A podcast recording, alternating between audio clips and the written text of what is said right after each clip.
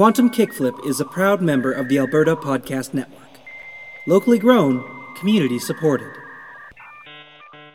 Previously on Quantum Kickflip. The arborists have all gone to Prismadia to try and head off Myper. Then there's this extra-dimensional research lab that might hold the proof of, of what, what they did to Vestige. And, and then there's Myper headquarters itself, where one, you guys can get the proof out to everyone, and, and two, might be able to finally find out what's going on with Nick and, and everything there. Myper is on their way to Empyrean to do to it what they did to Vestige. You want to stop them? Savitri looks to Farnam and Alexandra, who both nod. Go do what you do best. Be a bunch of assholes. At any point in the run, you can mark one trouble to invoke a flashback to this planning scene we're having now. So the terrain around you, this this tiled grid that goes out in all directions, melts away, and suddenly you are surrounded by foliage. It is it is lush, it is green, and you immediately recognize recognize you where you are as the Golden Jungle, or an approximation of it. Oh my god, you're in the Matrix. Myper is a very uh, hip, trendy company. So one of the things they have is a fitness center with a pool. Uh, and the pool is a cylinder of water that just runs through the center. It's like suspended above a courtyard. Elliot sees a problem with that and is going to try and pull some swimsuits out of her voidware backpack. One lone figure remains poised, looking on as the rest of his order leaps into the battle. The High Forester is waiting for something. Something he prays will not come. There are a couple of mechanical figures in the distance. Okay, Angus, it looks like we're going to have to fight these guys. Look, Angus pulls out his Nega-Ray and fires. Oh, yeah, yeah, yeah, right. You hear voices approaching, uh, and your attention is drawn over to one of these nearby floors. Um, and you see, kind of walking along this uh, outer hallway, a group of people wearing large, clearly labeled guest badges on lanyards. You also recognize the face of Lake's mom at the back of the crowd.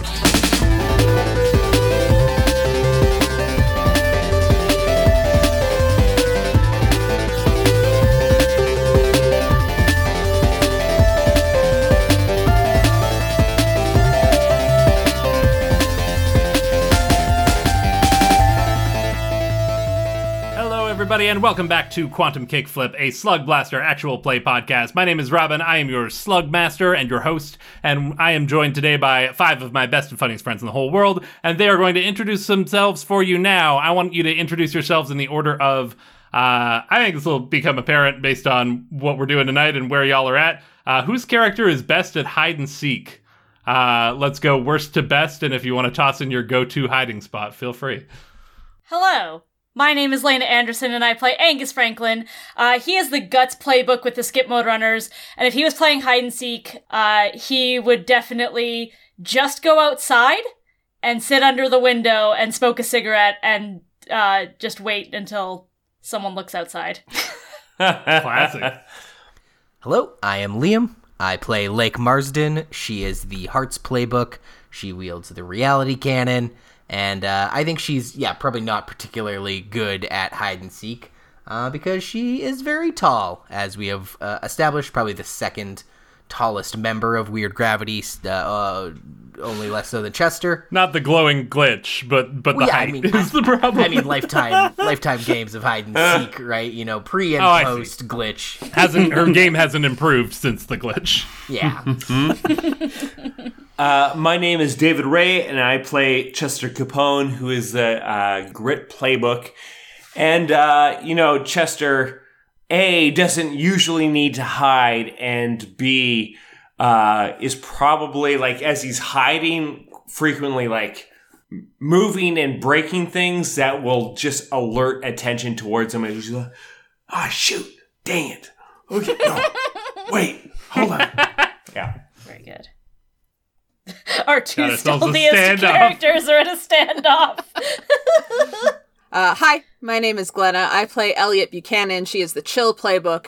She has a voidware backpack, which is a backpack that connects to a pocket dimension, so of course she likes to hide inside her backpack, uh, which worked for a while, but then people figured out that she was in the backpack, and so they just needed to look for the backpack. So it doesn't work as well, but still, you can hide a backpack and a pile of junk easier than you can hide a person. So, you know.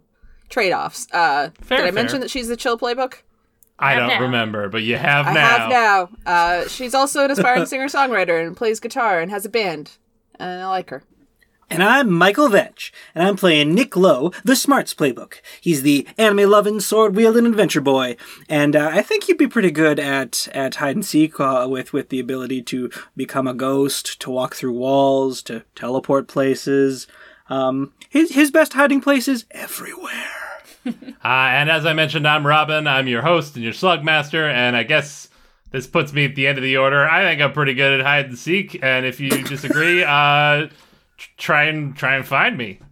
It's no. never been done. Uh, I love how there was like a, a debate where there was a rush to the bottom of that pile of like, no, I'm I'm worse. Uh, that says a yeah. lot about your crew, I think. Mm-hmm. Speaking of your crew, you're in. Uh, you guys are in some uh, precarious uh, places. When last we left you off at the at the end of last episode, uh, you were what? launching a no. two-pronged no. assault on uh, on Myper. Uh, half of you were going to uh, their secret extra-dimensional research lab to go and try and recover Chester's armor, along with you know proof of Myper's wrongdoing in the past. Uh, while the other group was headed to Myper headquarters, seeking to find out more information about. Uh, what Nick's uh, Nick's dad had to do with this whole situation, as well as uh, trying to find a way to get this proof out to everyone and to, to sort of broadcast their uh, their findings to uh, the entire Myper network. I, I am on the edge of my seat to find out what happens. Uh, y'all ready to play some Slug Blaster? Let's yeah. go! Yeah! Woo! Let's do it.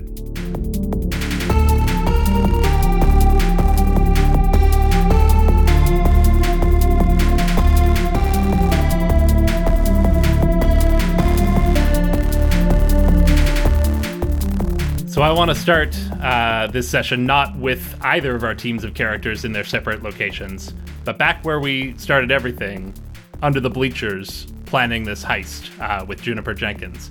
Um, I want to I want to flash back to that moment when you guys were laying out uh, your plans.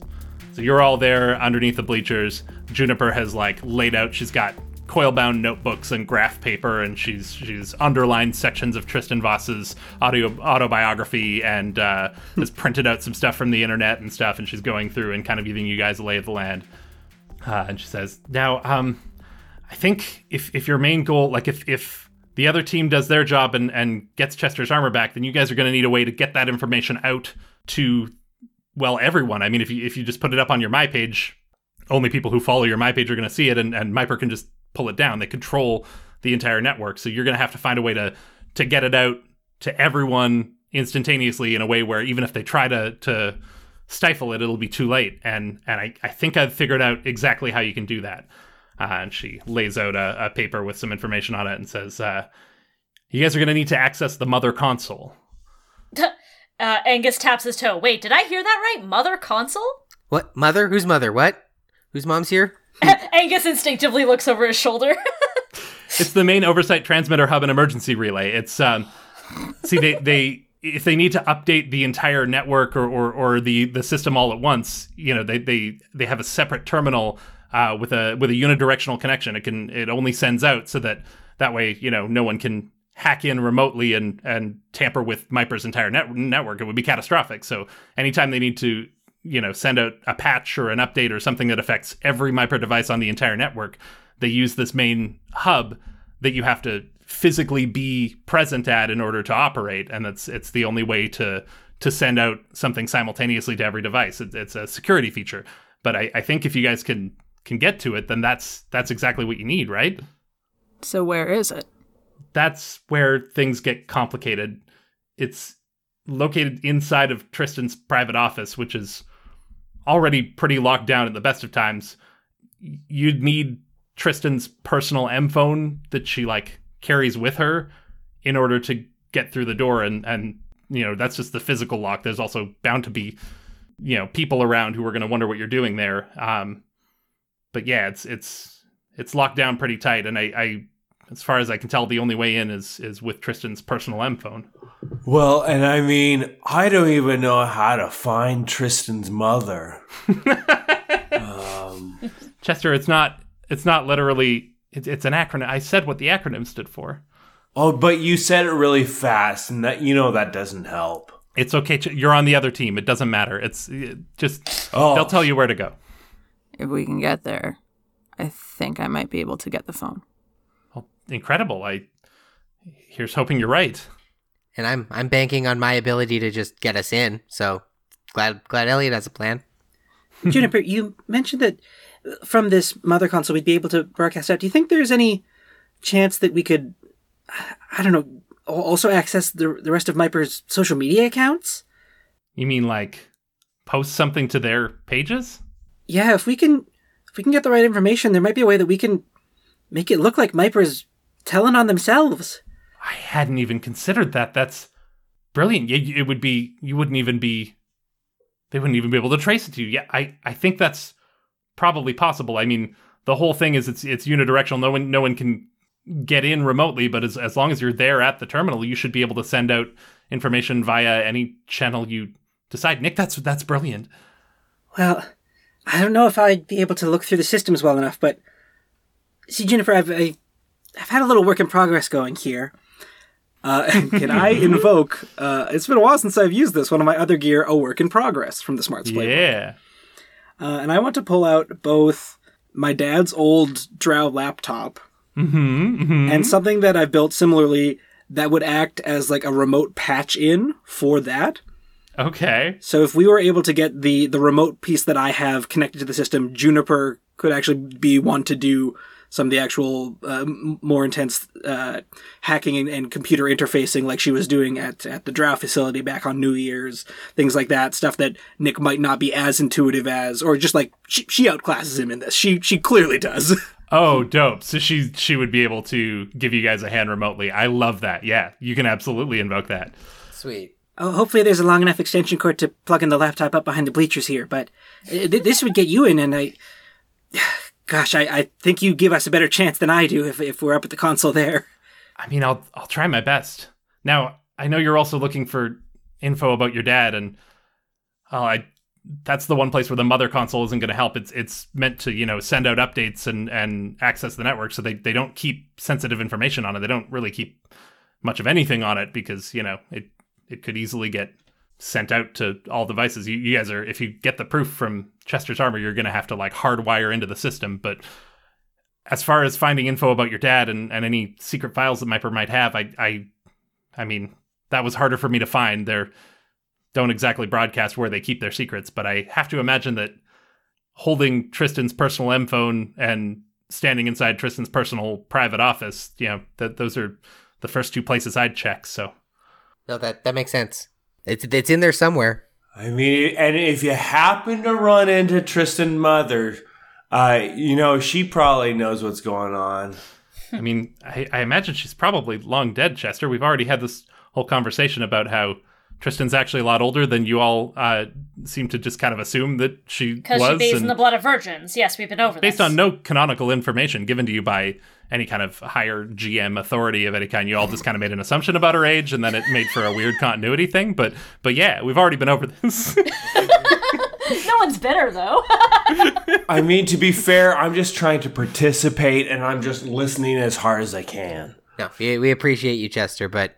Uh, you gotta get your head screwed on for Dimension M, my dude. Oh, yeah. Who knows what's there? Yeah, and Juniper kind of rifles through her notes and is like, yeah, uh, the thing about that is, um... And then she just sort of sets the notebooks down and is like, I'm sorry, guys, this there's nothing about that. Whatever whatever you're heading into here, it's it's a total blind spot. I, I'm afraid you're just gonna have to think on your feet. And with that... I want to go catch up with Angus and Chester. Yes, yes, yes, yes.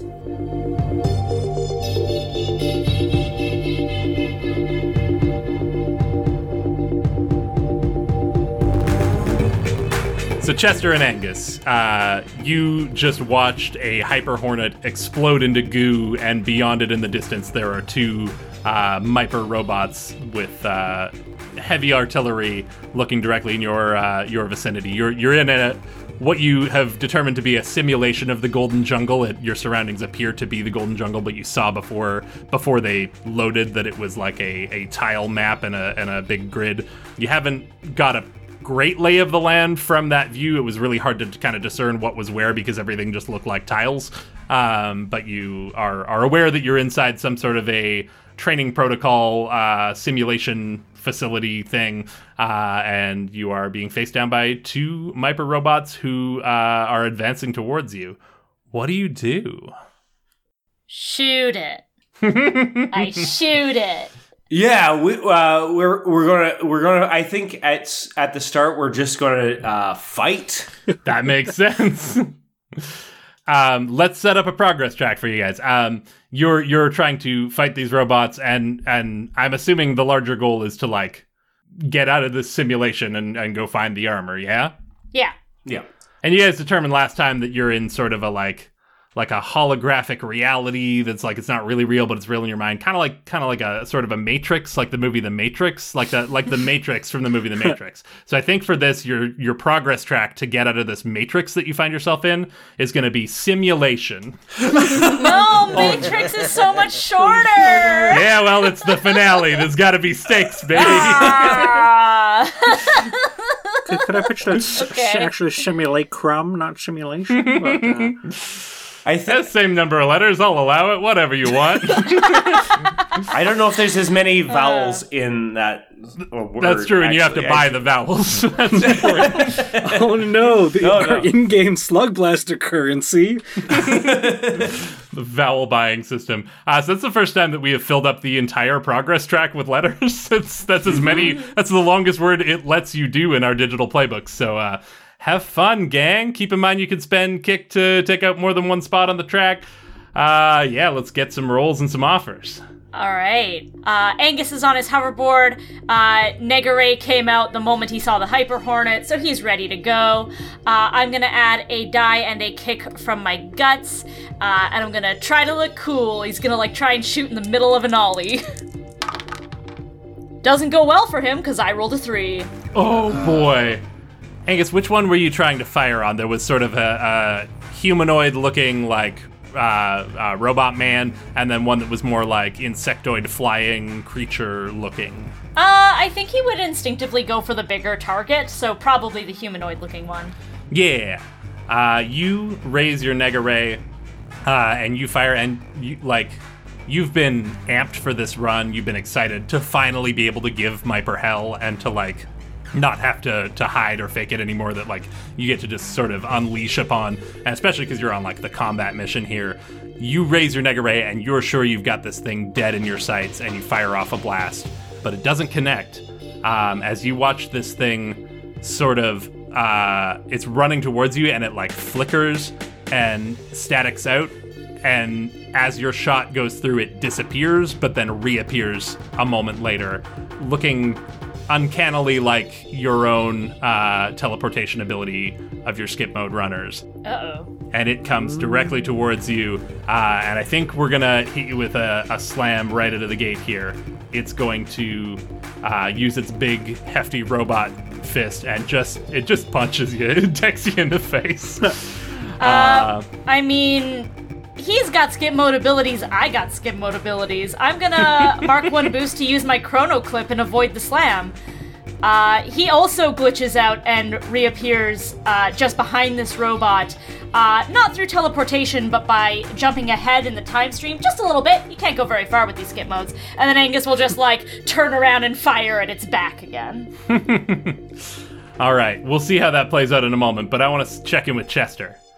Uh, so Chester uh, starts moving forward, uh, quickly dials in on his forearmor uh, to use the tracer uh, bugs that kind of like will zap him a little bit, uh, fires a few of them out, uh, hoping to stun them, and then engages the heavy-duty servos to jump up, grab the bug by the head, and then like fall to the ground, slamming him into the ground as he goes in some sort of, you know, uh, uh, Capone cutter is what I'm going to call it. Uh, just grabbing him down this way out of nowhere. Uh, and I mean, uh, wrestling people would be like, isn't that just an R K O? No, Uh, you have to take that from the parts unknown region of France in order to do that. It, this is just a Capone cutter instead. So, so you're doing the weapon systems and the heavy duty servos. Is that is that right? That's correct. Both of them. So I'm going to give you an option here. I I think you either need to roll for each thing that you're using, for each thing that you're doing. Like we're going to either need two rolls or one roll with some kick on it. Um, but then it's a pass-fail for, for both of those. um, so you, you tell me how you want to divide this up, but I, I feel like it's going to take either a kick or or two rolls. Okay, uh, I'm going to do uh, to do s- two separate rolls. I'm going to use an extra die from the armor uh, mm-hmm. for the sake of the bugs that come out, and then an uh, an extra die for the second attack, and that's the Capone cutter because that involves actually fighting. So, uh, the first attack, the highest roll is a four, and the mixed success. S- mixed success, and the second is a six. So the Capone cutter is perfect. The tracer bugs, there might be a problem. Yeah, and remind me here, you're you're Capone cutting the, the flying one and tracer That's bugging the, the walking one. Okay. Oh, well, I, I was doing it on both. I was targeting the tracer bug to try to stun him, hopefully, and make my Capone cutter work better. Uh, that's I was focusing on one uh, creature. Oh, so it's all focused on one. I see. Yeah. Sorry. Yeah, yeah. So you fire out this swarm of, of uh, are they tracer bugs or taser bugs? I think we've said both. I've said tracer all today, but that's because I forgot the word taser. I'm gonna call them taser bugs. Thank you. Uh, yeah, that's that's fully on me for that one. Yes. So you send up this this swarm of taser bugs. Um, it, it's a mixed success, so it, it makes contact. We're gonna add uh, add one to your progress track here. You have uh, damaged this flying robot successfully, and I think as as you intended here, it's sort of softened this thing up a little bit, uh, which helps to explain why your subsequent maneuver is going to go off so flawlessly. But we need a complication for that mixed success. Uh, and I think what it is, you watch as this flying robot gets zapped by these taser bugs. Uh, it's clearly not uh, not happy to have been zapped by these.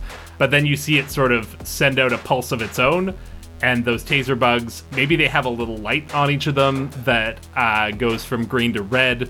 Uh, maybe it's nothing quite so on the nose. Uh, but you see them all instantaneously whip around and start heading back towards Angus. And this thing has successfully uh, reprogrammed your taser bugs to attack your own party. So Angus, you're going to have something to deal with in a second here. Mm-hmm. But but then I do grab the bug and, and slam him down, kind of a thing. Although the, the bu- uh, my my taser bugs are off doing something. Exactly, yes. Yeah. So so that's your complication, but you follow through with your initial maneuver um, and describe to me what this Capone cutter looks like, because it is a complete success. So just imagine, like, I, I'm seeing this uh, flying bug uh, robot to be somewhat like a bee. Is that, would that make yeah. sense? Yeah, I think we said, like, cross between a, a hornet and a helicopter. Yes. So I, uh, Chester uh, jumps up, grabs it by the head, uh, Chester kind of like lays out with his back to the ground and just engages the heavy-duty servos to pull him down. And uh, Chester lands on his back, crashing with the, the bug uh, beside him. And uh, Chester rolls out of it and is waiting to like go after the robot afterwards as he sees all my taser bugs go after Angus and just like, oh! uh, so Angus, you uh, yeah. go to shoot this thing in the back, but you are, are distracted by this swarm of taser bugs headed towards you. I realize that you tried to look cool on your last roll, uh, and that's supposed to make consequences worse. Um, uh, so yes. You've avoided your slam, but you are, are you are threatened. Uh, but uh, would be unfair not to give you a moment to react here. Uh, what's Angus's play? Yeah, uh, I think I'm just gonna run up a tree and shoot them. Yeah. Um, as established many times at this point, you don't need to roll to walk up walls, so you're able to do that, but we are gonna need a roll to see how well this entire offer goes for you.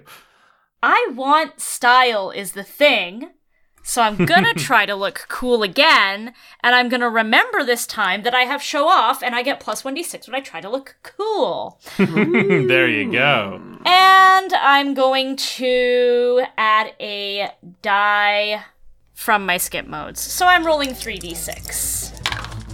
There's a six. Beautiful. Perfect success. Uh, you're uh, taking out these. We're going to mark the progress track. Uh, yeah, tell me how you obliterate these taser bugs. Ooh, I appreciate that this is marking the progress track. I was worried that it wouldn't because it was technically our weapon. uh, but no, I am very good with that. Um, I think Angus is actually going to hang close to the tree for as long as he can. He sees them closing in, and he's not going to run up just yet. And he waits, and then right near the last moment, he hops off his hoverboard, uses a combination of his anti-nega friction outsoles and his powered midsoles to race up this tree lightning fast. And I imagine all the taser bugs kind of crash into the tree like, and that's when he just like starts firing. Oh, fantastic. Yeah, I love that. Yeah, these things uh, explode. I I want to uh, I want to throw this to Chester and, and be honest here. Did you have a set number of taser bugs, or how does this work? Like, has...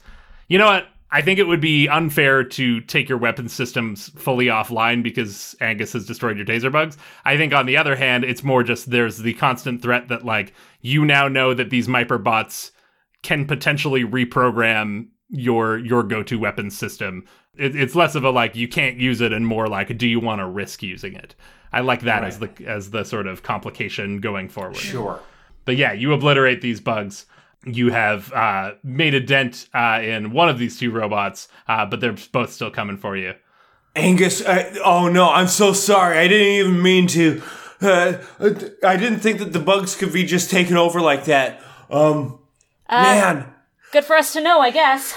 I mean, if they can hack into us, doesn't it make sense that... We can hack them. Yeah.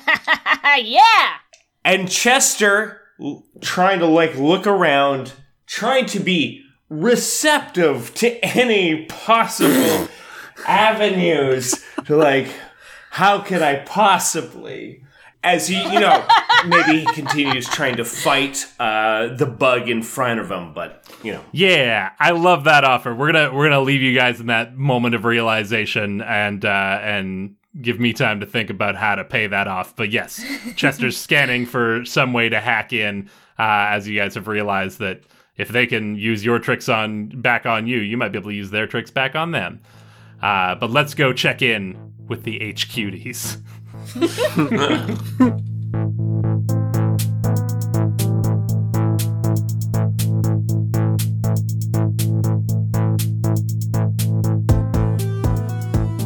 Yeah, Lake uh, is toweling off. I think we've we've just sort of grabbed a pile of complimentary towels. Um, yeah, you guys have just emerged from that uh, cylindric pool running horizontal through the center of this atrium. Uh, you're on kind of a catwalk above it, I think is how he described it. Like there's ladders going from the top of the cylinder up to a catwalk so that you can get out and towel off and do your thing.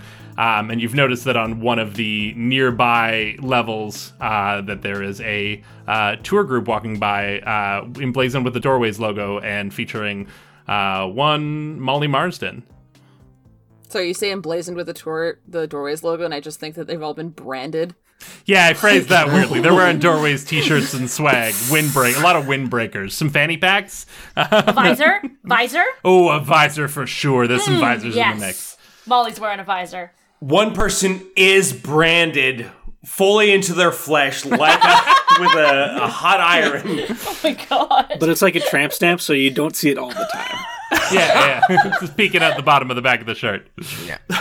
Uh, yeah. So then Lake finishes drying off, and as the towel comes down over her face, and she opens her eyes, she sees her mom, gasps, and you know turns one hundred eighty degrees to uh, hide behind a wall.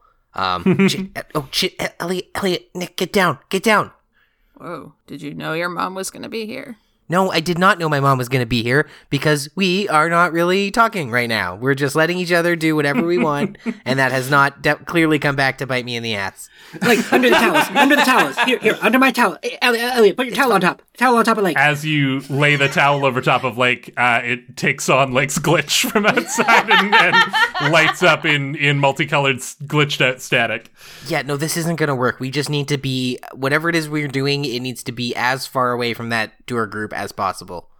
Um, can I get a lay of like kind of what route they're taking? Um, because you described this as like an atrium, so I imagine all the like the walkways are essentially around the perimeter. Right? Yes, exactly. And so they're on uh, on uh, let's say the the second floor, like the first sort of upper level. Uh, and I think they're they're more or less level with you. Maybe you're a little bit up from them, um, but they uh, you, you've got a sort of a clear line of sight to them, which means they also have uh, a pretty unobstructed line of sight to you. There are further floors higher up, but I think you can tell that like where where the the lower levels are very open air, like they, they look right out into the atrium and seem like you, you can see stairways connecting some of the lower levels.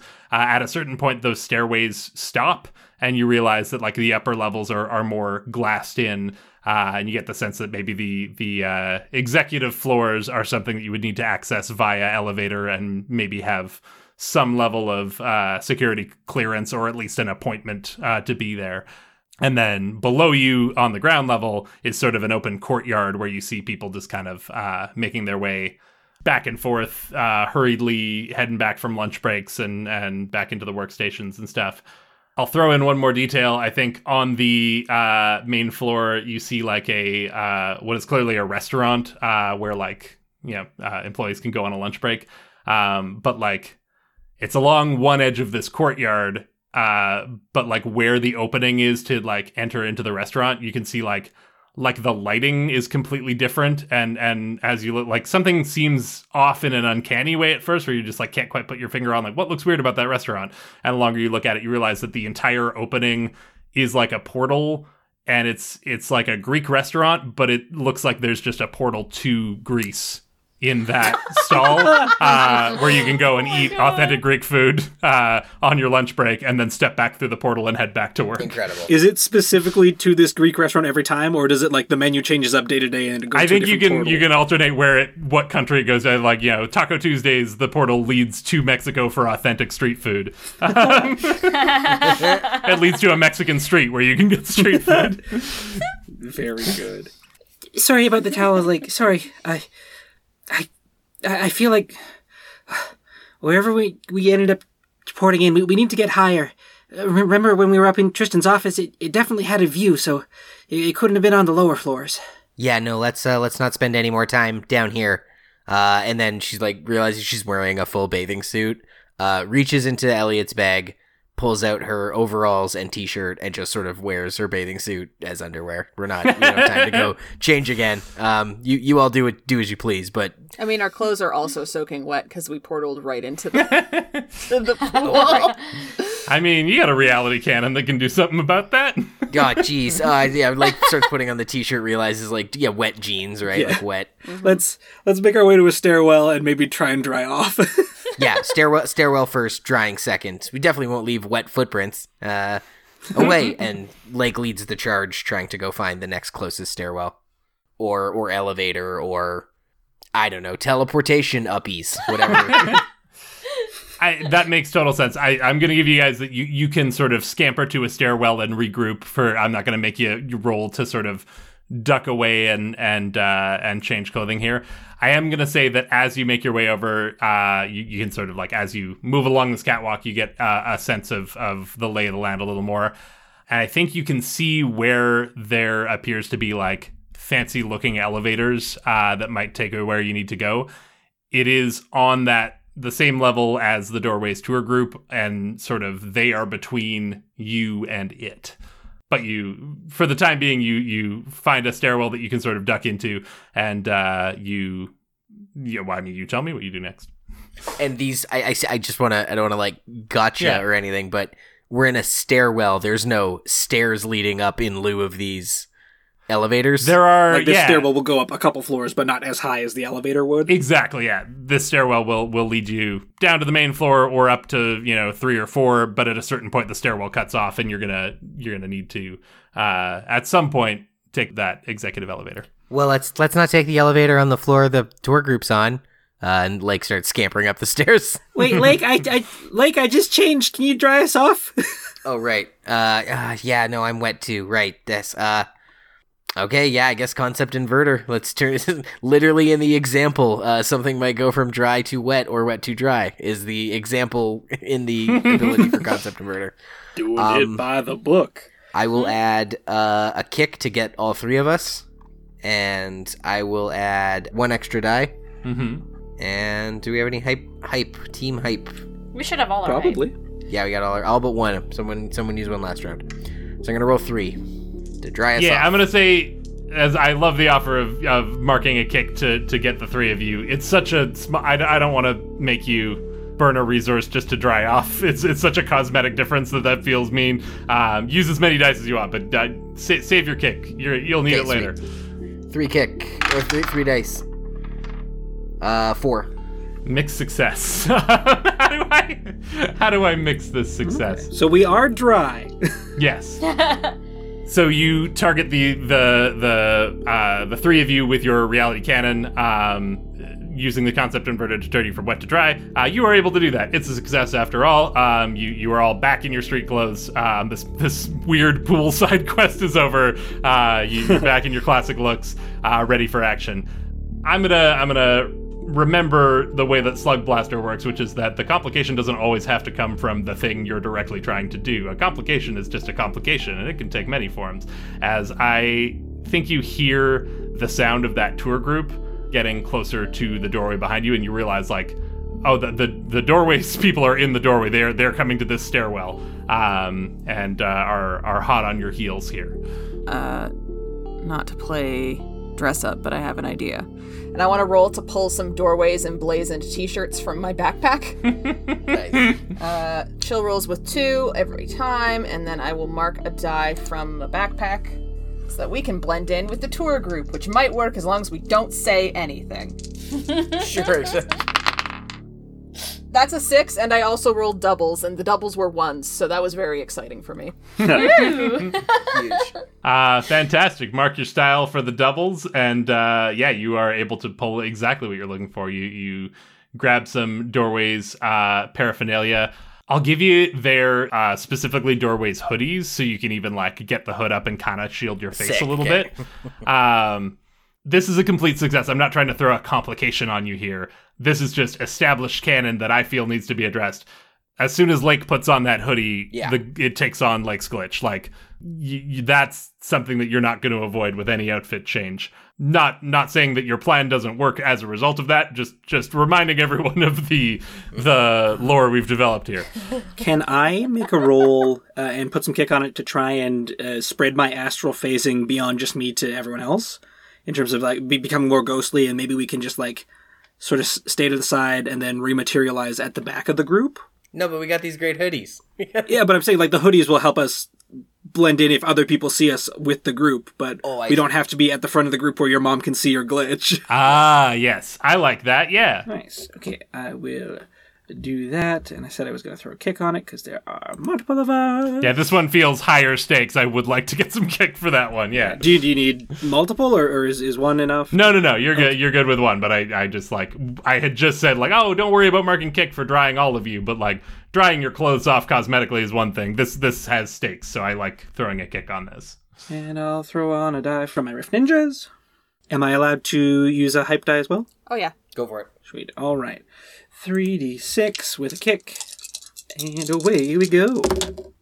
Six. Yes. Beautiful. I, I don't know how this works, because last time we described it as like linking your cable up to Angus's shoes, but these guys don't have shoe-based abilities, so it, maybe it's just like each of them takes takes your hand and, and you try and spread it out across the three of you. Um, you tell me how this works. It's a complete success. I think, awkwardly enough, Nick is just like, Uh, get down and hug onto my shins! And they both have to kind of crouch and hold onto each one of his legs so that as the Rift Ninjas kick up and sort of like the, the phasing spreads from the shoes upward over him. It also covers them as it, it sort of fades them out. Uh, I love that. Yeah, you uh, duck behind, because this, uh, this isn't like complete invisibility. Um, it's just like sort of intangibility and, and sort of mm-hmm. stealthiness. Uh, so I think you mm-hmm. still do kind of duck to one side and, and kind of like off off in a corner. They were like behind where the door opens into the stairwell. Yeah, and I think the door even like as it flies open, it like passes through you, like a little bit of you sticks out the other side of the door, but nobody notices. But it just like, you're kind of standing, not in the doorway, but literally standing in the door, uh, the door going through you, um, as this tour group moves in. Um, and so the tour group begins taking the stairs, and we're just gonna like stay where we are and rejoin the tail end. Yeah. Yeah, that's sick.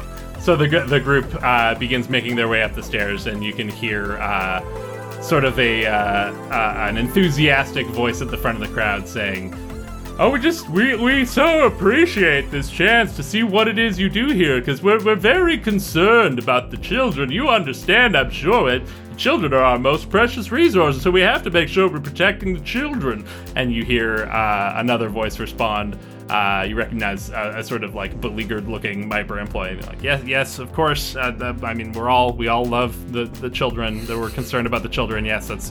Anyways, if you'll just follow me upstairs, we uh, I'll I'll lead you to the to the next stop on the tour here. Oh yes, it's just it's very nice of you to be so cooperative. You know, some some groups can get awfully combative with our organization, but let me tell you, it doesn't work out too well for them. No, they, they underestimate us at your peril. Uh, and she's like, yeah, no, we, we're not underestimating with you. We're, we want to work with you. It's it's fine. Just just please follow me, and we'll get to the next stuff. Oh, no, I, I just I appreciate it. And they kind of trail off as they head upstairs. Um, you see Lake's mom is sort of further towards the back of the group, but you do see her pass by. Um, and uh, you, you watch as the last few people start making their way up the stairs. Um, do you do you follow? Yes. I think as we as we phase back in, Uh, and join the end of this tour group. Um, Blake's just like, what the hell is my mom doing here? I, I feel I feel like I can't stay low key, but I want to I want to see where this goes. How about you guys? I guess there's a chance we if we just follow along, they might go right by the elevators. Elliot? Yeah, totally. Let's uh let's see what's up. We can always peel away if it gets too drastic. And then Lake sort of starts going up the stairs, but with her right like sideways, so that her right half is sort of hidden behind her left half. Ah, very good. uh, and like sideways, like crab walking up the stairs behind this tour group. Just strafing. Like, yeah. Annoyed that her mom is here and wants to see where this goes. Uh, beautiful. You follow the tour group up the stairs, and I think that's the perfect time to go check in on Dimension M.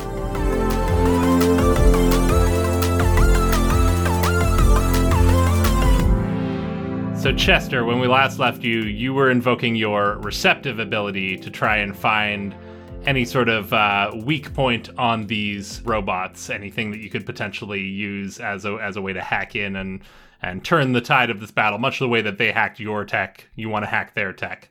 So you're you're scanning these robots and and you're you're uh, trying to find any sort of like a data port or a panel that could be removed or something, and they're just like they're they're fully armored.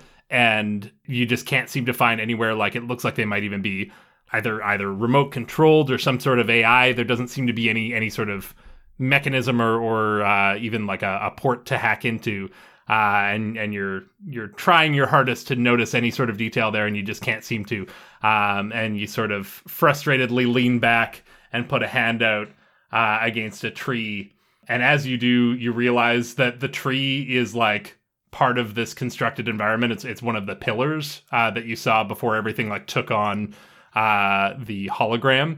Um, mm. And you've rested your hand against a place in the bark of the tree where you notice like there's a there's a seam in the bark. There's like a rectangular seam, almost like a, a cover or a panel of some kind on the bark of this tree that otherwise looks like bark, but there's clearly like there's a there's a seam here, and that's what you notice with your receptive ability. So it's like the illusion or, or whatever of the, the virtual world is uh, cannot fully hide uh, this physical thing. Yeah. So I try to like uh, open up the bark or whatever and to see see if it reveals anything. Yeah, underneath you do see some like some wiring and some ports. I don't think you, Chester, know what to do with this necessarily, no. but you found an access point into the sure. sort of guts of this this simulation room that you are in. Um, and you might just have someone with you who is canonically and mechanically good at uh, tinkering with electronics in a way that that has, like, in-game mechanical advantages. Oh, yeah, yeah. like, uh, uh, Chester, like, looks over and the camera pans back, uh, uh, like, back from his vision to uh, reveal mm-hmm. Angus. I, I look over at him and... Angus! Angus! Come here! Uh, uh, there's a port here. It... It, it's it's I think I think it's an actual like thing where we can hack into. Uh yeah. Uh Angus will uh he's up a tree right now. Chester's at the base of another tree. Maybe he'll like grappling hook himself back down. Oh, I love that. uh, I'll I'll cover you. Uh you, you get a, a handle on this. And... Oh yeah, he's shooting as he goes too. Yeah. yeah. I want to get a roll for like uh, Angus. I assume you're gonna you're gonna try and hack into this system. Oh yeah, fam. Beautiful. Uh, I want to roll for that, and then I also want to roll for, like, the offensive maneuver that you're doing here. So let's get Chester to roll for, like, covering Angus and damaging the robots. Angus might be involved in that process, too, like, you're both firing, but let's get Chester to roll for that one, and Angus, you can roll for the... the the hack into the system here, which, like, you know, Chester's involved there. He helped you find the panel, but but we'll get one of you to roll for one and one of you to roll for the other. Mm-hmm. You know what? I think I'm going to sacrifice my body for this to get an extra couple of D sixes. I will take a slam from this. Okay. Because, uh, uh, you know, I need, I need to protect my boy. So I'm just doing everything I can to fight anything that draws near. So, like, I'm I'm kind of like a defenseman in front of this port. Mm-hmm. Uh, I'm not trying to necessarily do a ranged thing, but anything that draws near, I'm just punching, I'm kicking, I'm throwing things, whatever it is. And fortunately, from those uh, die, I get a six. All right, complete success. So Chester, yeah, you you uh, take your position. Angus is is uh, grappling hooking himself over to. Uh, this panel that you found, and you kind of post up in front of him, ready to uh, fend off these these robots. You're going to take a slam from this because of the invincibility you evoked. evoked. So even though this is a success, we're uh, we're going to mark your progress track. You are doing damage to these things, um, but I think I know how you get your slam. As they are advancing towards you, you've kind of you've got your. You know, got your arms up, boxer stance, trying to fend them off. If they get in too close, you give them a shove with the heavy-duty servos, that sort of thing. I think at one point you maybe engage your danger arc to to try and actually blast one of them. Yep. And uh, as you do that, I think it's the the more humanoid-looking one. You go to give it a blast with the danger arc, and it suddenly is encased in a glowing bubble that looks uncannily like your own force field. Uh, which reflects the shot directly back at you, uh, and I think you uh, we're gonna give you the slam. That's that's where you take your slam, is that you your own danger arc is refracted back at you. Um, what do we call that? I'm trying to think of a cool danger pun, but I can't. Danger zone. No. Um... Let's get dangerous. That's nothing.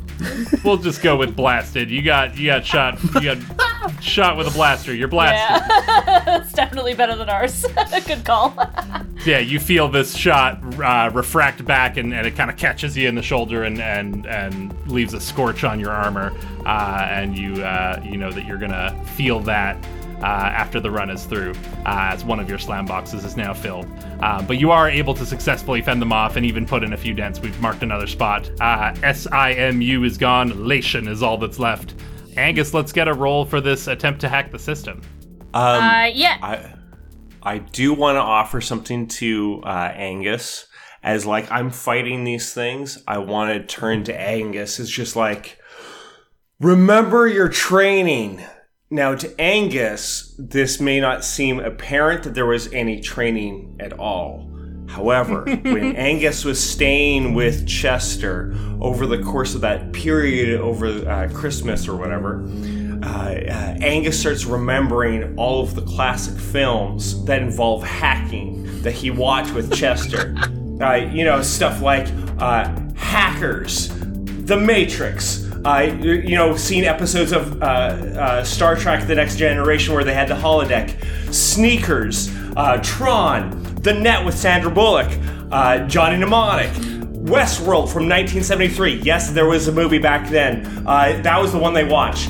Uh, War Games with Matthew Broderick, where the, you know, all the things were controlled by the internet somehow. Uh, the Lawnmower Man, uh, Office Space, uh, Lawnmower Man Part Two, Beyond Cyberspace, oh three more. uh, uh, the thirteenth Floor from nineteen ninety-nine. That was a little bit more recent. Just came on V H S just in time. Um, uh, uh, oh, you. Uh, frankly, that's all of them. I, I did no, a little I was messing bit of with a... you. That's fine. That's plenty. Where are you going with this? Well, this was all a montage. I, it was just a montage that's just flooding back to Angus because, you know, uh, what what if this is not Quantum Kickflip without a, a Chester montage, but this time it has Angus in it as they watch a bunch of dumb movies. Ah, I see. uh, so I, I guess because we're using that flashback mechanic, I'm going to take the trouble on that. The, uh, it was one, uh, one point of trouble. Jesus. I was really like, you're like taking Lena's turn, but you're using the flashback thing. Sweet. Okay. Yes, that's exactly. Yeah, yeah. It was supposed to be technically a flashback to that, that specific planning scene, but I love this too much. So, sure. Mark your trouble, and Lena, you've got uh, an extra die or kick to use as you see fit on this hack attempt. Oh my god, okay. Chester was like eight hundred moves ahead on this chess game. By yeah. accident. Yeah. um, yes, okay. Uh, all of those memories uh, uh, come flooding back to Angus of all the many, many, many movies. I don't know if we had established how long Angus stayed with Chester. I feel like it would have been uh, two, maybe three weeks tops. Um, yeah, and that's every a night lot was movie of night. Movies. Every yeah, every night was every movie night. Every night was movie night. Every single night. Uh, and if it was Saturday, it was a double feature. Uh, yeah. And, and yeah. anytime a really cool hack happened, Chester, like, looked over at Angus was like, huh? Wasn't that cool? And th- that was, that's what's imprinting on you. Yeah. Yeah. Mm-hmm. Uh, I'm going to rip out a bunch of wires. Okay. That's a way to go with it, sure. So many montage shots of clicking t- keyboards and everything just like zooming by and then just yank. Yeah, go for it. Okay, I have an extra die, I think. Um, mm-hmm. I'm... Jesus. Um, I'm gonna mark three kick. Perfect. Uh, I want to take a big chunk out of this progress track, and I have a funny feeling that uh, I'm not going to fail. Oh, I want to look cool. I'm good. three d six, three kick. Okay. Two! No! I rolled a two, but I have raw talent. Which is? You've always just been really good at tinkering with electronics. If this would help you with an action, you can mark one trouble to upgrade a one to three result into a four to five result. Oh, harrowing. Oh my god. Apparently watching a bunch of movies is not the same as learning how to use computers. Oh, but Angus will look over his shoulder at you and say, I'm in!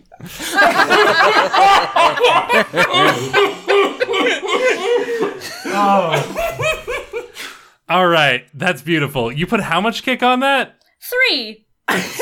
So a normal success would be marking one spot on the track and three kicks, so that's marking four spots. I'm doing that math right, correctly? You're yeah, the, correct? You're the G M, so yes, yes, yes, you're correct. Yeah, okay. Oh, boy. I love this. Here's what happens. Okay. You reach into this panel, you grab a fistful of wires, and just yank them out. Um, this uh, sends out a shower of sparks. Um, yeah. And... Uh, You you managed to yank your hand away in time. We're not giving you a slam here. The, you tried to look cool. The complication needs to be worse oh. than that. I was fully ready to get electrocuted. Oh, no, no, no. it's oh. It's got to be worse. I don't know what you were necessarily attempting to do. Like, it, had you been hacking in, I would have gotten your intent of, like, what what are you trying to accomplish? Are you trying to end the simulation? Are you trying to whatever? But but you don't really get a say in that because you've just ripped a bunch of wires out.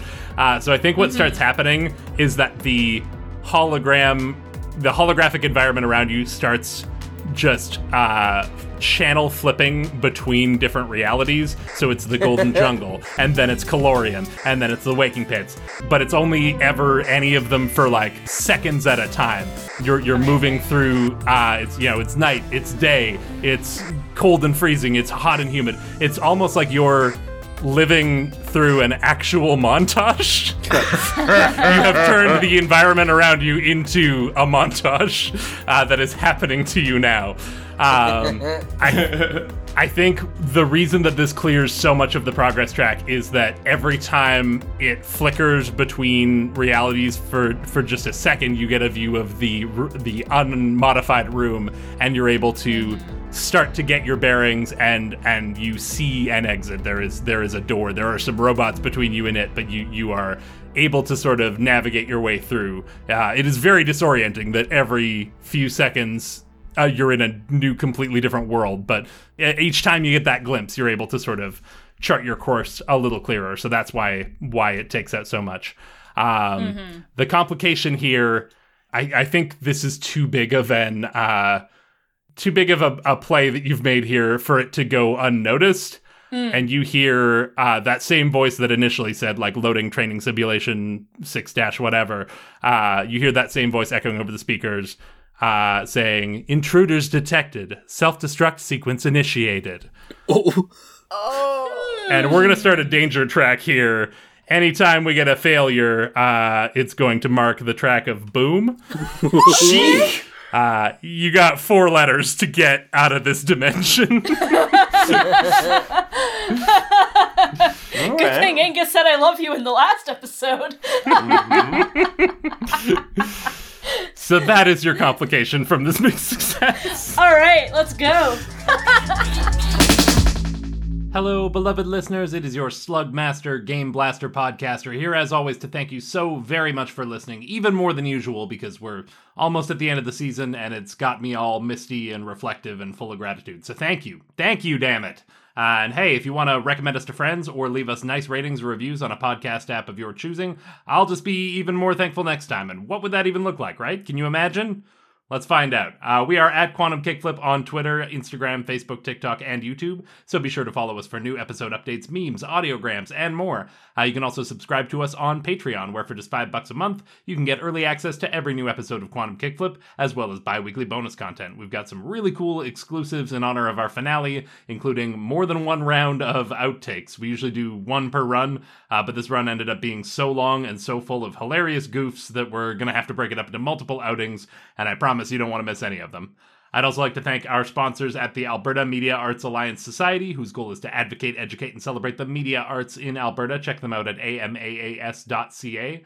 And finally, we are proud members of the Alberta Podcast Network, who have a ton of amazing, locally made shows over at alberta podcast network dot com. We release Quantum Kickflip bi-weekly, so you can catch the next chapter on Wednesday, July twentieth, and then the final, final episode of Season one will drop on August third.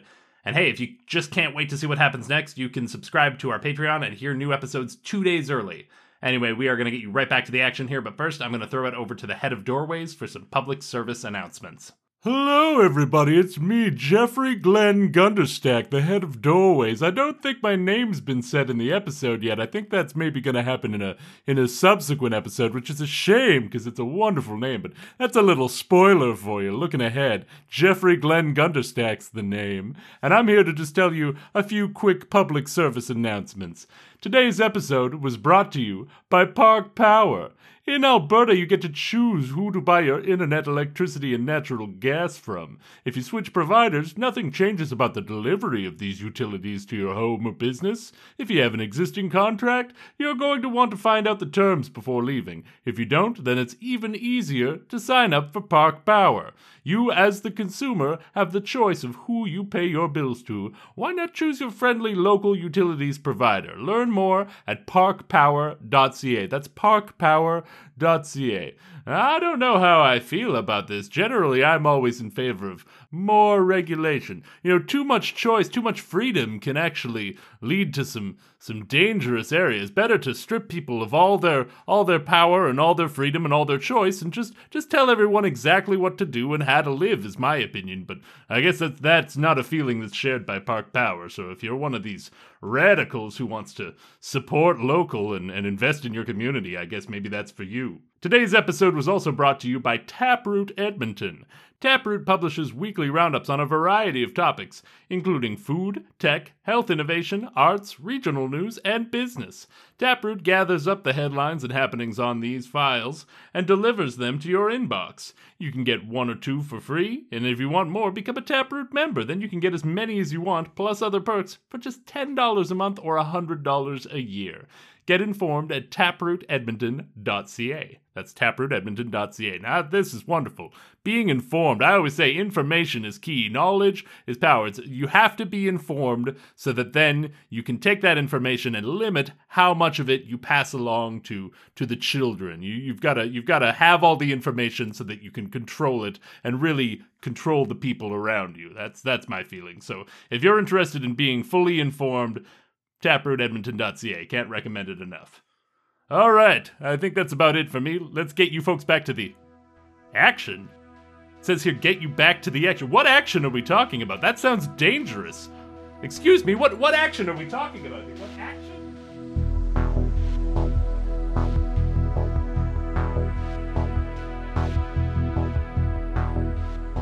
Sweat beads on the brow of the High Forester as he watches the carnage unfold.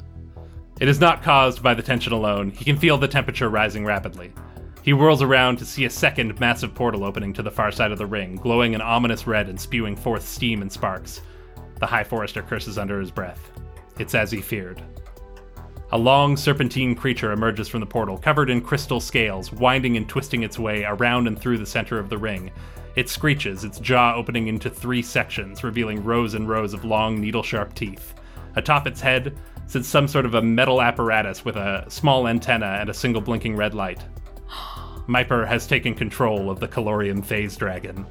No. The High Forester begins to run, reaching into the pocket of his robe for an orb. He launches himself upward, careening through the open sky, directly towards the dragon, which lets out an enormous, bone-shaking roar.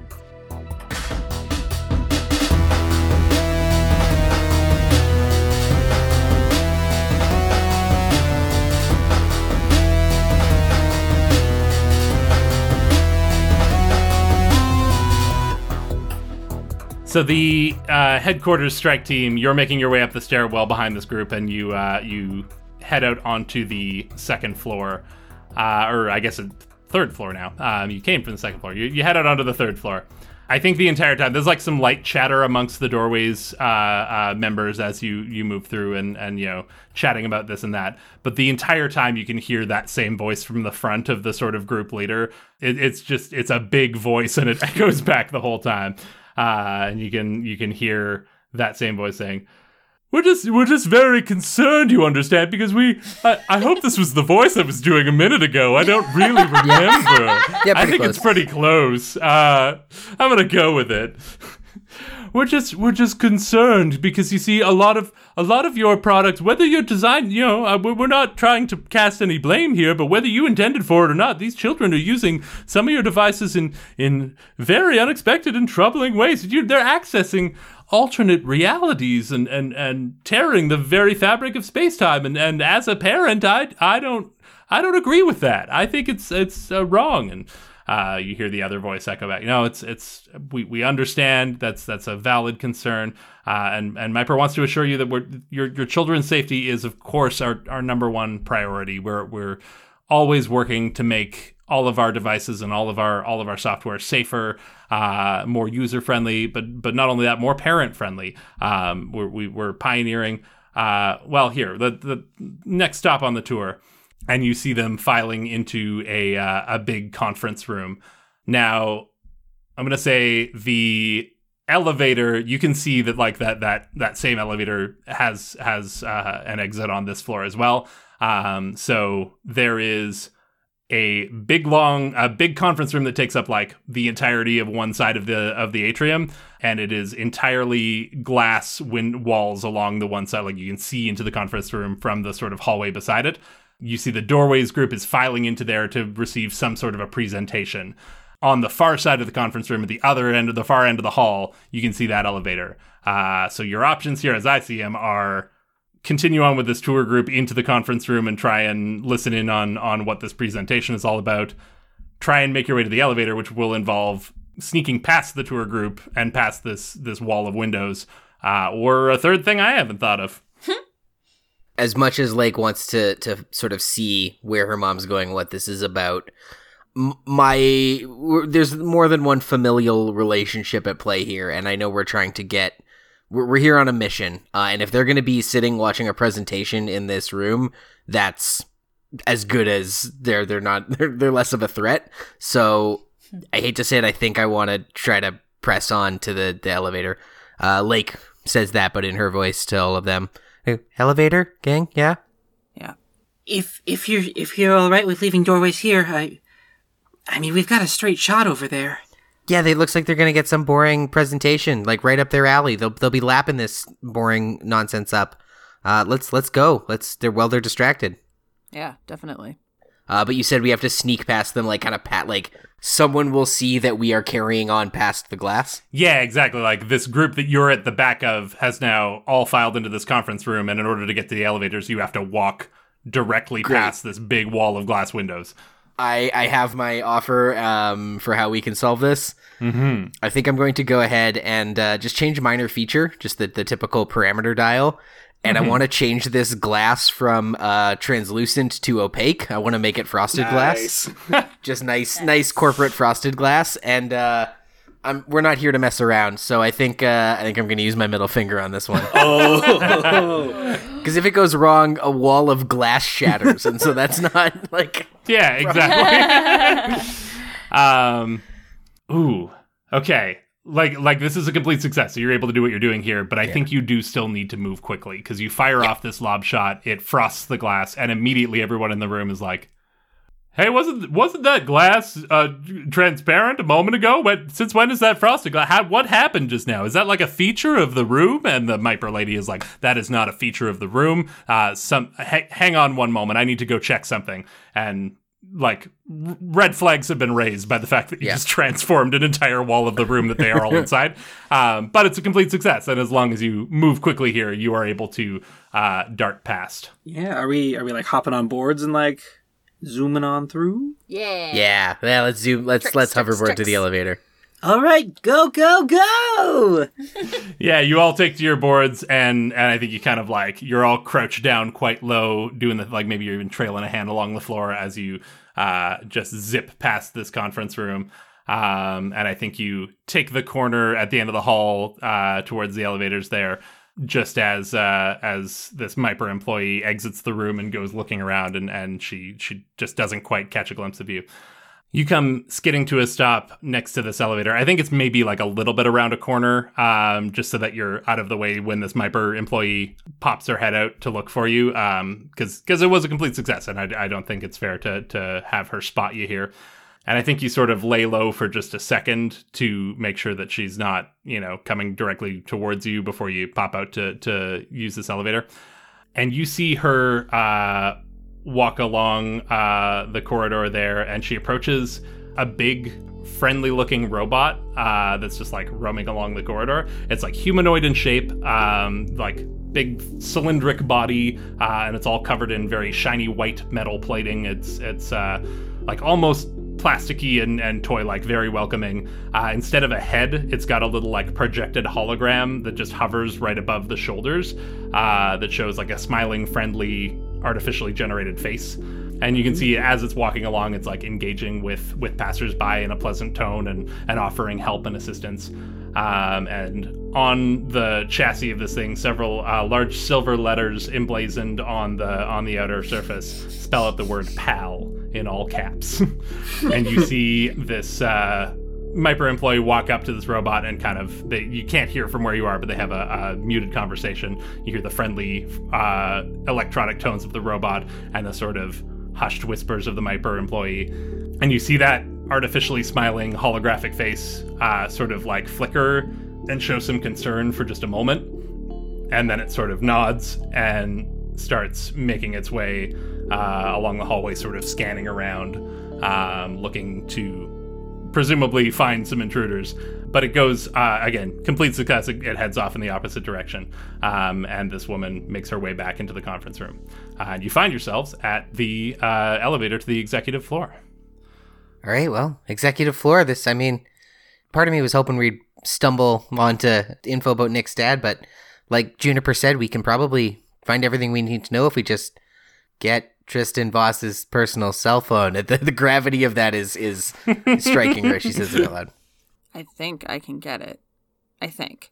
Incredible. I feel like if there's any stuff that might be about my dad, it, it could even be locked up on these higher floors anyway. I don't know that they'd have any of their, their more sensitive data in, in the lower uh, let's reaches go then. Here. And uh, presses the door open button. I think as you go to access this elevator, there's like a, a touch screen interface there, and uh, it, it's asking you to select what floor you want to go to. And you can see immediately that like uh, floors one through four are are like big green friendly buttons, and five through twenty are uh, grayed out and, and seem like you would need to maybe have some sort of clearance here. I have an ability called Astral Intake. Mm-hmm. Roll to pull a unique item from the multiverse, like antitoxin, an alien life form, or the exact key card you need. Oh, perfect. Yeah. Let's get that roll. All right. Chill's always rolling with two. Let's see how this goes. Actually, can I take a hype? Yeah, yes, please. please. Yes, yes, I, take hype. Let's not half ass to this. Hype. We'll take as many die and dice as you need. All right. Uh, that's a five. That's double fives. Ooh, mark your style. That's a, that's a mixed success right there. So you reach into your bag, and uh, with the successful part of this mixed success, uh, you are able to procure a uh, key card emblazoned with the Myper logo. You you tap it against the, the surface of the, the interface here, and suddenly those grayed out floors go from gray to green. Um, you are able to uh, access whatever floor you need to go to. I think you still don't necessarily know exactly where everything is, but like you can probably make some educated guesses as to where you might find what you're looking for. Um, the mixed part of the success, I think, has got to be just that that uh, PAL robot, um, you've had to sort of come out from around the corner in order to access, like you, you were able to see the elevator from the catwalk. Uh, it stands to reason that you are now somewhat exposed, uh, and you see this thing, see the group of you, see Elliot reaching into the backpack and pulling out the key card, and the uh, the holographic face does that same thing where it like glitches, flickers, look of concern, and then it disappears entirely. And this like friendly looking humanoid robot, it's sort of like its whole chassis sort of rotates and flips back on itself and goes from being like bipedal to like the arms fold back and up and around, and it's now on all fours.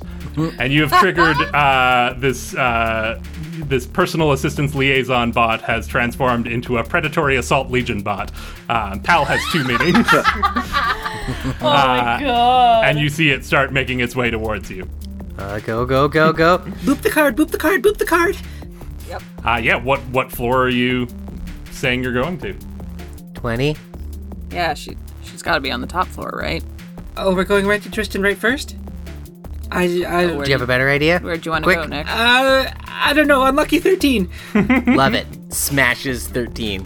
Yeah, I think that makes it, like, you, you can probably assume that Tristan's going to be on a higher, or if not the highest floor, um, but you've also got this this robot hot on your trail that you may want to want to lose and not lead directly to Tristan's. I mean, I don't want to tell you your business. So um, you you mash the big thirteen. Uh, the elevator arrives, and you're able to slip inside and hit the door close button just in time. You see this thing like skittering towards you on all fours at, at an uncomfortable and like alarming speed, um, but the door is closed, and like you see that it reaches out a single robotic appendage, but it, the door is closed just in time, uh, and the fingers don't make it through, um, and the elevator begins to ascend.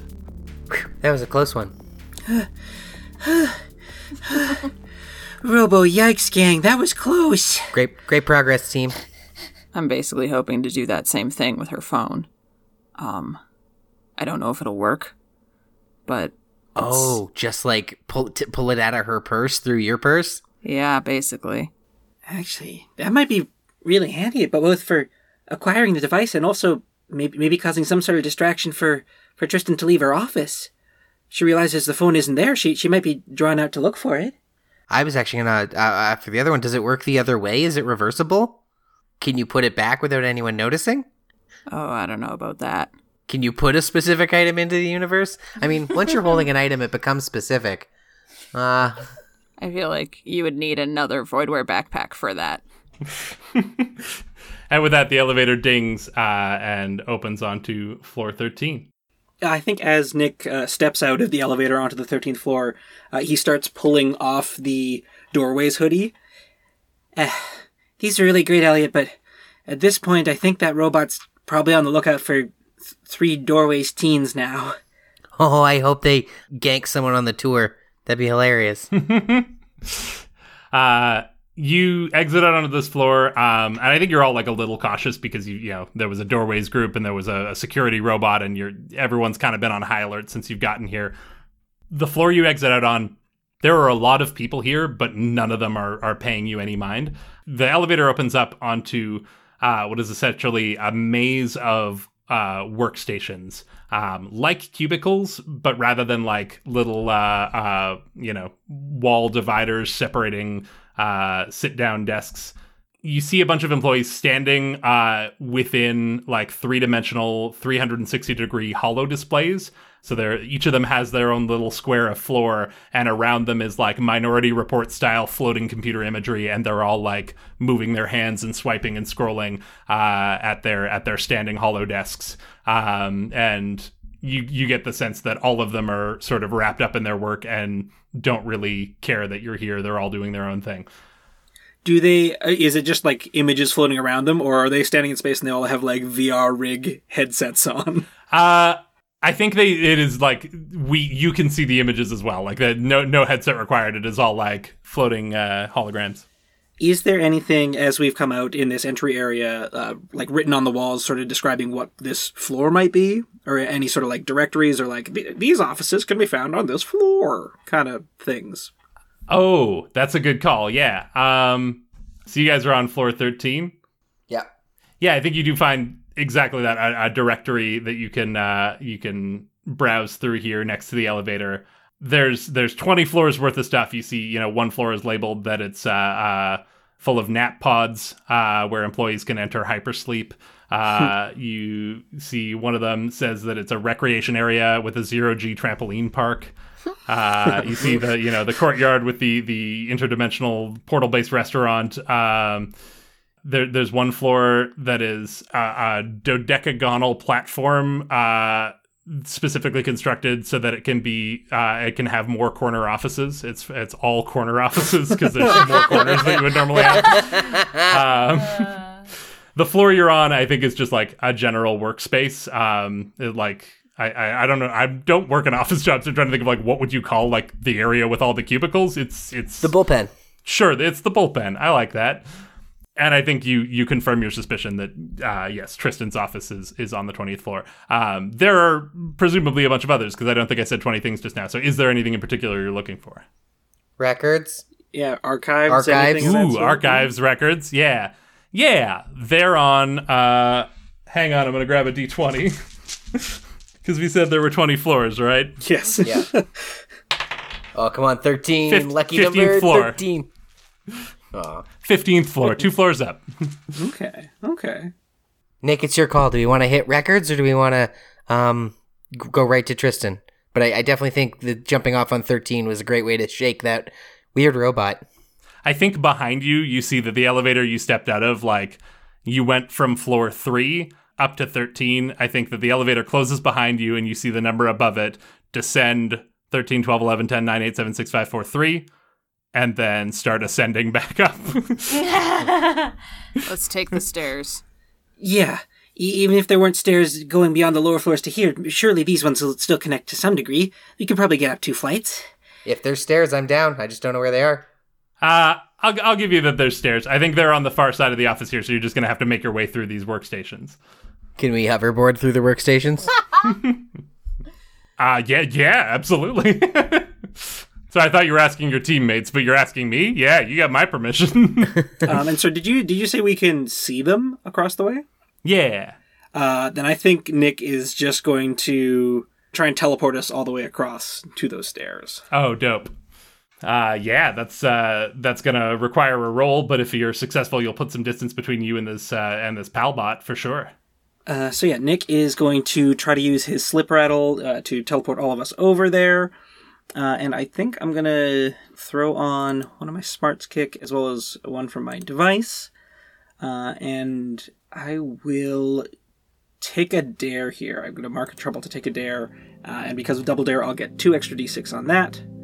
Um, where are we at with hype dice at this point? I think we have one left. Gotcha. I, if it's all right, I will use that last one as well. So I'll be rolling four d six uh, with two kick. And I want to try and look cool on this, I think. Uh, so I will roll that now. Double sixes. Ooh, beautiful. Uh, I think Nick, classically, he's got to yell something out. He's not going to do it super loud because they're trying to be a little sneaky at least. Uh, but he's just going to very quietly yell, Negatana fifth form, kinetic flurry, multi-rattle rift. And uh, with that, uh, kinetic flurry is the one where he usually does a bunch of quick slashes. And this one will cut three perfect little slip rattle holes for all of them to jump through. Uh, beautiful. You do that, you leap through these uh, slip rattle portals and emerge at the stairs, and you're able to duck in. You see the elevator uh, ding. I think maybe you like close the door behind you, but it's got one of those like, you know, the tall, skinny rectangular window that stairwells have. It's got one of those. Um, and you're yeah. able to see that uh, P A L robot exit the elevator, scan back and forth, doesn't seem to see what it's looking for, and then just begins sort of like skittering its way through the maze of cubicles looking for you guys. Um, but you're already in the stairwell. Great move, Nick. That was quick thinking. And not a moment too soon. We just barely got away from that. Did it just say P A L? Did it just say P A L on there? Yeah, I wonder what it's an acronym for. Personal ass liquor. Ew. I would have said pretty amateur lackey, but yours is ruder, so I think that's a better insult. Jesus Christ! That is an actual acronym from my childhood. You're all welcome. Wow. Boy. Uh, and with that, I guess we cut over to Dimension. Our heroes make their way up to the fifteenth floor record room, and we're going to cut over to Dimension M, baby.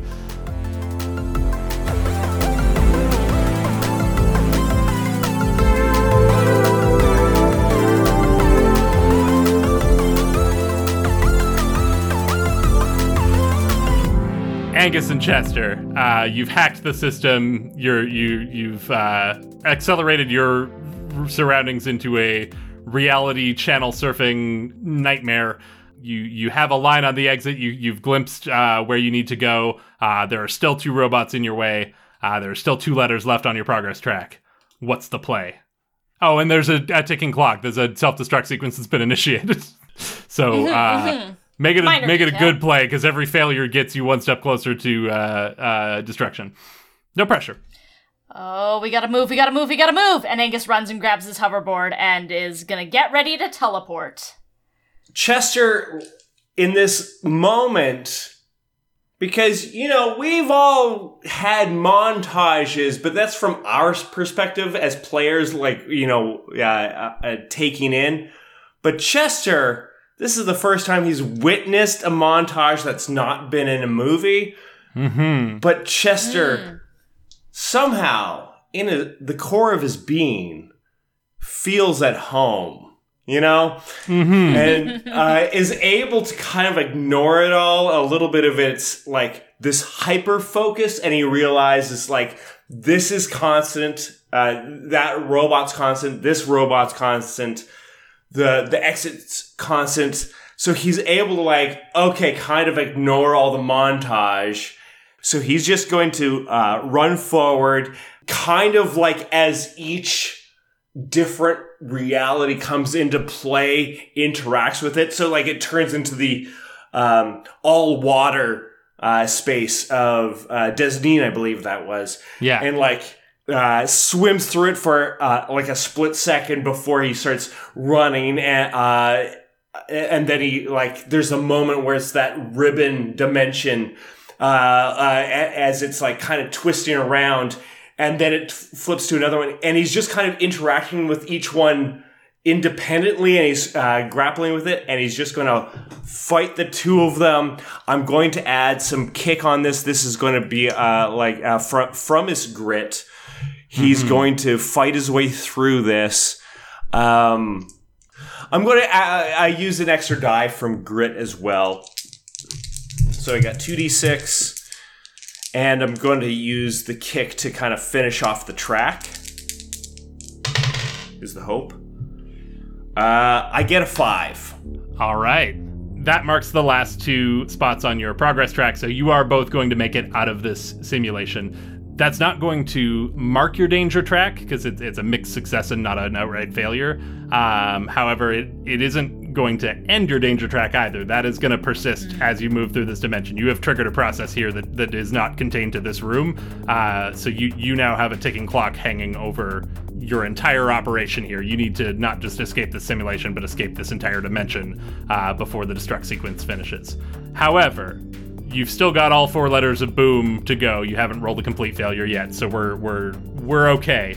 Um, Chester, you are going to get a complication here, um, and I think that complication just comes in the form of a slam. You're, as you said, you're you're in touch with the flow of this space. You you somehow just innately feel at home in this montage. You're you're dodging and weaving, you're running across a castle parapet in the Waking Pits, and then you take a leap just as it flickers and shifts to a lake of fire underneath your feet, but you clear it, and you're moving along, but at some point along here, I think one of these robots gets a piece of you. I think as you're running towards uh, the big humanoid one, like you're getting ready to to give it a big old Chester wallop to the face, and instead it, it reaches out one arm and kind of drops a little panel down and creates this sort of circular, like it almost looks like a net or something. It's a, it's an opening, uh, and you it, it looks familiar. You realize what it's reminding you of is is the mouth of Elliot's voidware backpack. When you look at it, and it kind of looks like it's like leading somewhere, like like it's the space on the inside of it's bigger than the space on the outside of it. Um, as you go to wallop this thing, it instead scoops you through this uh, portal it has created, and uh, that is the, the one and only time that you are not uh, able to navigate the terrain here. Maybe this is while it's in Calorium, and it just like, it warps you across the room to another point, and you're you're caught in a in a uh, geyser spray and singed. Oh, and then I, I, I get spit out in a different part of the room? Exactly, yeah. It just like okay. warped you to another area, and you're you're once again able to like get your bearings quickly, but not without taking mm. a, a spray of uh, of sparks from a from a fiery geyser. Uh, and we're gonna give you the slam of singed. Well, you know what? I would like to just push right through that if I could. It's there. Once per run. Uh, I ignore slams such as exhausted, haggard, poisoned, sickened. You know, I feel singed is in that realm. I'll give you that. Yeah. You dodge effortlessly around this this geyser um, and and immediately uh, get your bearings back. Um, and, and resume your, your run here. And I think in navigating this terrain and fighting these robots, you not only make your way to the exit, but you like clear a path for Angus as well, because you did wipe out the entire track.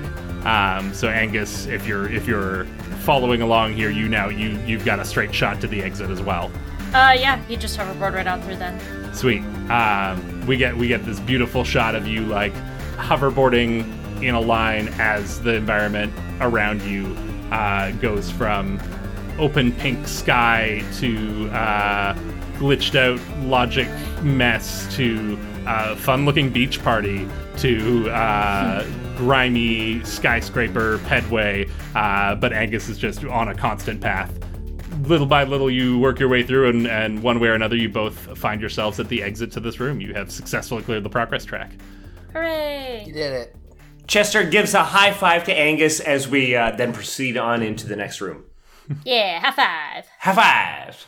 You emerge from the simulation out into a room full of uh, various computer terminals. It's very dimly lit, um, and you don't see any people around. Uh, you get the sense that um, wherever you are here might be uh, largely, if not fully, automated. And uh, yeah, you, you do still see like... You you navigated your way through the simulation, but you didn't actually destroy those robots, so they are still like on your trail here. Yeah, I, I'm curious. Are you do you want to try to take them out? Do you want to secure the door behind you? Do you want to make a run for it? What's uh, what's the next move? Ooh, I I have a thought for mm-hmm. how to potentially deal with these robots. Yeah. Because we have established that Angus has been traveling in a straight line from mm-hmm. this simulation room into the other room through the doorway. Yes. I am assuming that these robots are following Angus mm. in this straight line. Sure. I am wondering if I can use my causality hoop yeah. to skip back in time a few seconds, redirect them, because if Angus goes back in time, he's going to know what flickers next and see if he can redirect them just as the dimensions shift so they just fall off a cliff or something. Mm. Oh, incredible. Yeah, I love that. Um, yeah. How does... Uh, give me the give me the text of that ability.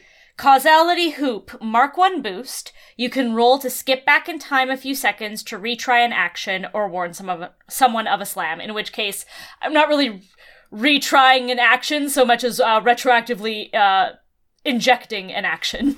Yes, no, this is perfect. So, like, you're you're making it out of the simulation in one way or another. This is not going to, like, cause you to to not be able to escape, um, but it is going to allow you to try and deal with this threat. If you if you are unsuccessful in this role, um, I mean, if you're really unsuccessful, you might mark the danger track. Um, you, you are still going to maybe have some robots to deal with, but mm-hmm. if you're successful, you might completely take out uh, these two bots that are pursuing you.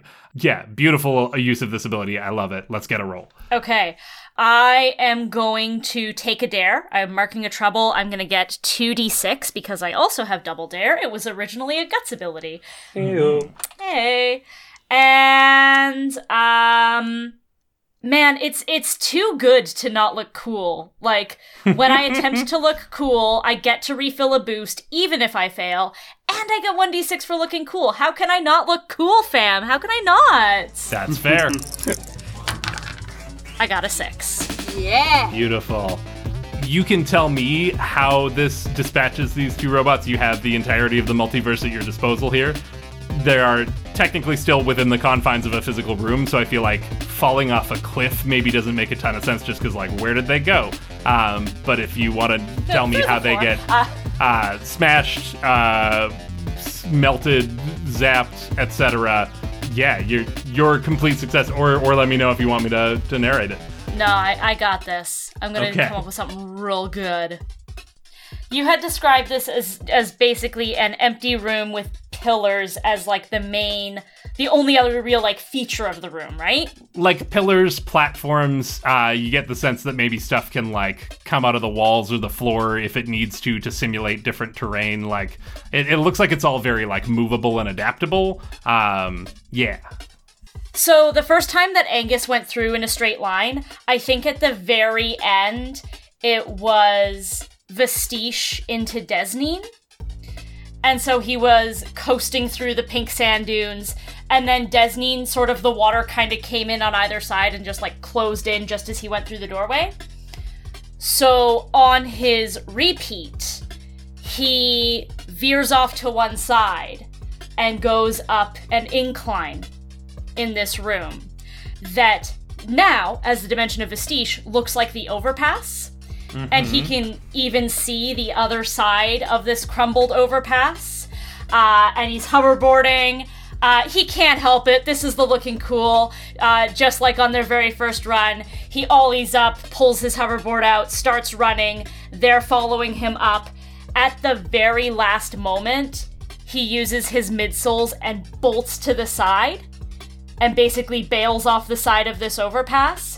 The robots carry on just as it flickers to Desneen, and they uh, crash into uh, the side of a giant dodecapus.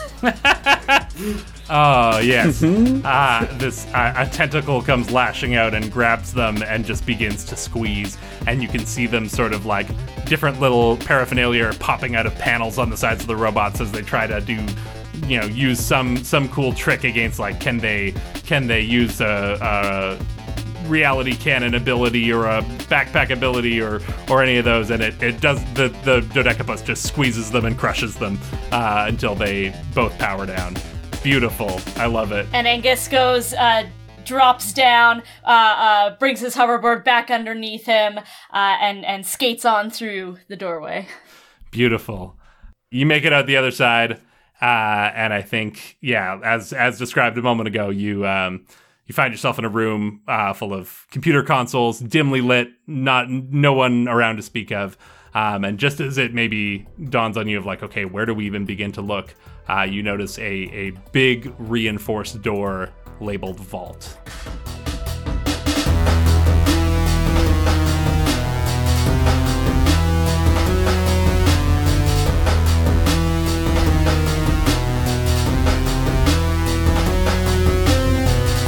The High Forester lies in a heap, his robes scorched and singed. He tries to pick himself up to get back on his feet and continue the fight, but his muscles scream out in protest. He looks out across the carnage. His order is more than a match for these Myper machines, but there are only so many arborists, and the machines just keep coming. The phase dragon twists through the sky, enveloping the entire battle, unleashing beams of white-hot plasma, and swooping down with lightning speed to devour its unsuspecting victims. The great glass ring, once nearly invisible, is now cracked and scorched, melted and warped, and streaked with blood and oil. Little by little, the tide of the battle has turned, and the High Forester lets out a long, painful sigh as realization dawns on him. Myper is going to win.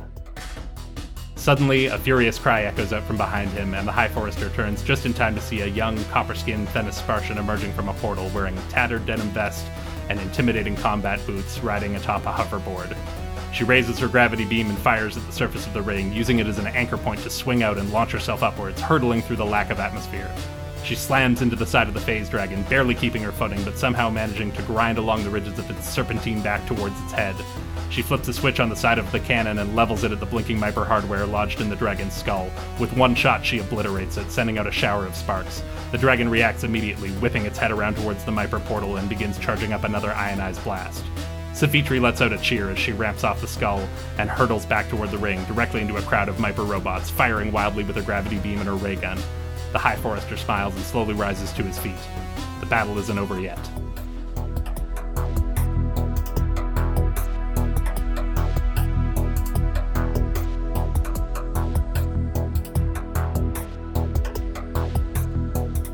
So Lake, Nick, and Elliot, you've successfully lost your your uh, the security robot that was on your tail, and you've made your way up to the fifteenth floor through the stairwell, and you emerge into uh, the records floor, the archive. I don't know what you were expecting to find here, if it, you know, rows of file cabinets or bookshelves or or or what. Um, but what you see when you emerge from the stairwell is is just rows and rows of servers. And you realize that that uh, a lot of My- Myper's archive, maybe all of Myper's archive, is uh, is digital. They're they're too too cutting edge to keep paper records in boxes or anything. It's it's uh, rows upon rows of servers in here. Uh, but you do see at the far end a floating silver orb, which uh, you you may recognize from from previous trips to Myper headquarters or from your time at uh, at the Myper sponsored uh, Multipalooza. Uh, you see just a, a floating silver featureless orb uh, that as you exit the stairwell kind of uh, rotates up and, and perks up a little bit and is like, oh, yes, uh, can I help you with something? Mm. Nick sort of starts taking a few steps forward away from the other two. And as he begins to reach for his Negatana in its sheath, he begins to speak and his voice almost takes on a bit of a weird reverb as as he speaks out, Negatana tenth form, subdimensional slice. Ooh. Uh, and I want to try and use a new ability of mine, subdimensional edge. You can roll to temporarily slice entire dimensions off of a target, such as turning a three D object two D. Okay, let's so, go. Tur- turning this orb into just like a flat disc on the ground, essentially. um, yeah. Wow. But yeah, uh, with that, I am going to... You know what? I think I am going to mark trouble to take another dare. And mm-hmm. with double dare, that's a good good old way to generate some dice, folks. That's a, it's a good way to do it. Game the game.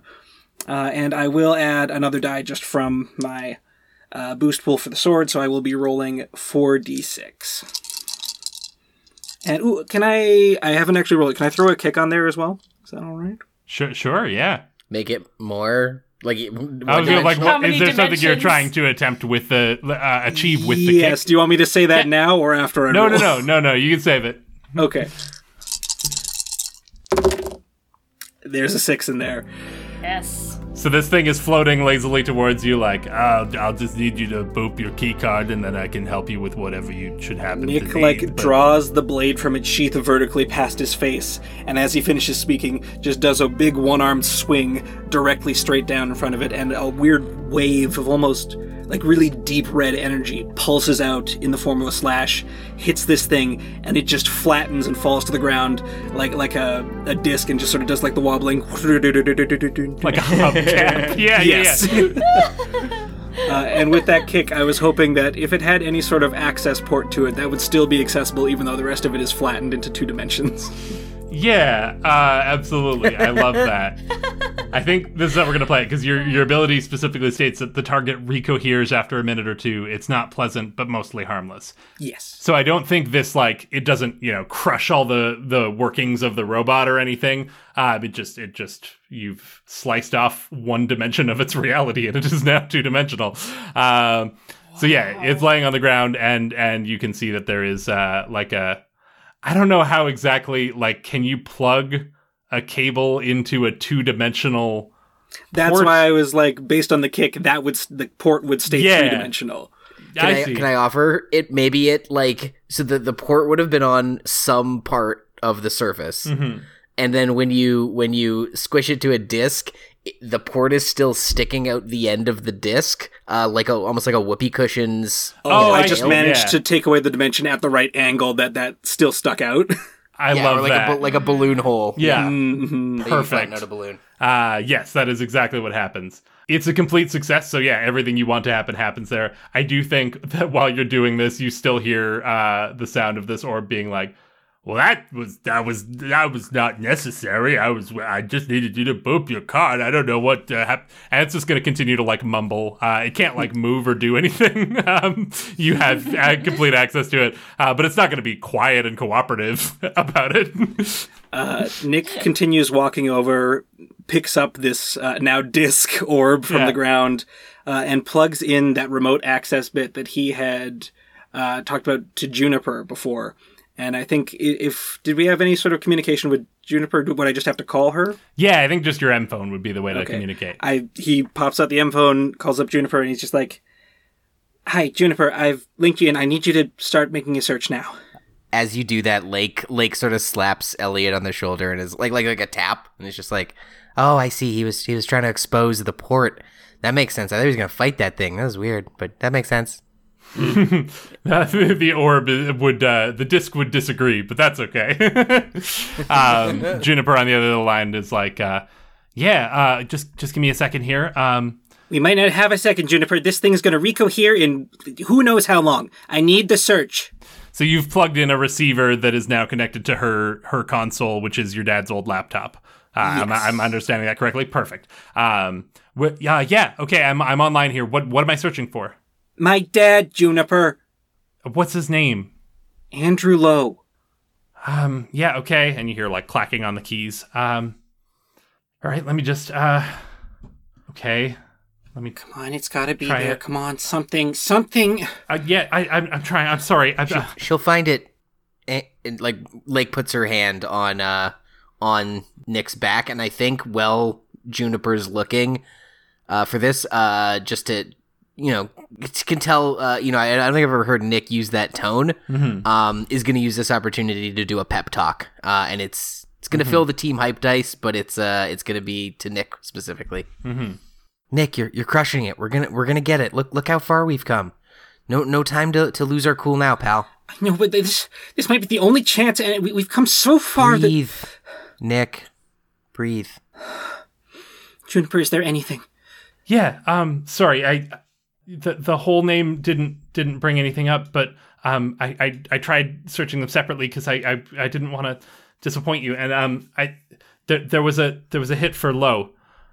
There there was I, I mean a, a few hits, some some unrelated results I had to parse through. There's some some employees that you share a last name with. There's some misspellings in in like interoperability. Yes, but what's what's what's the hit? What do you think is the hit? It's it's not your dad's name, it's it's your mom's.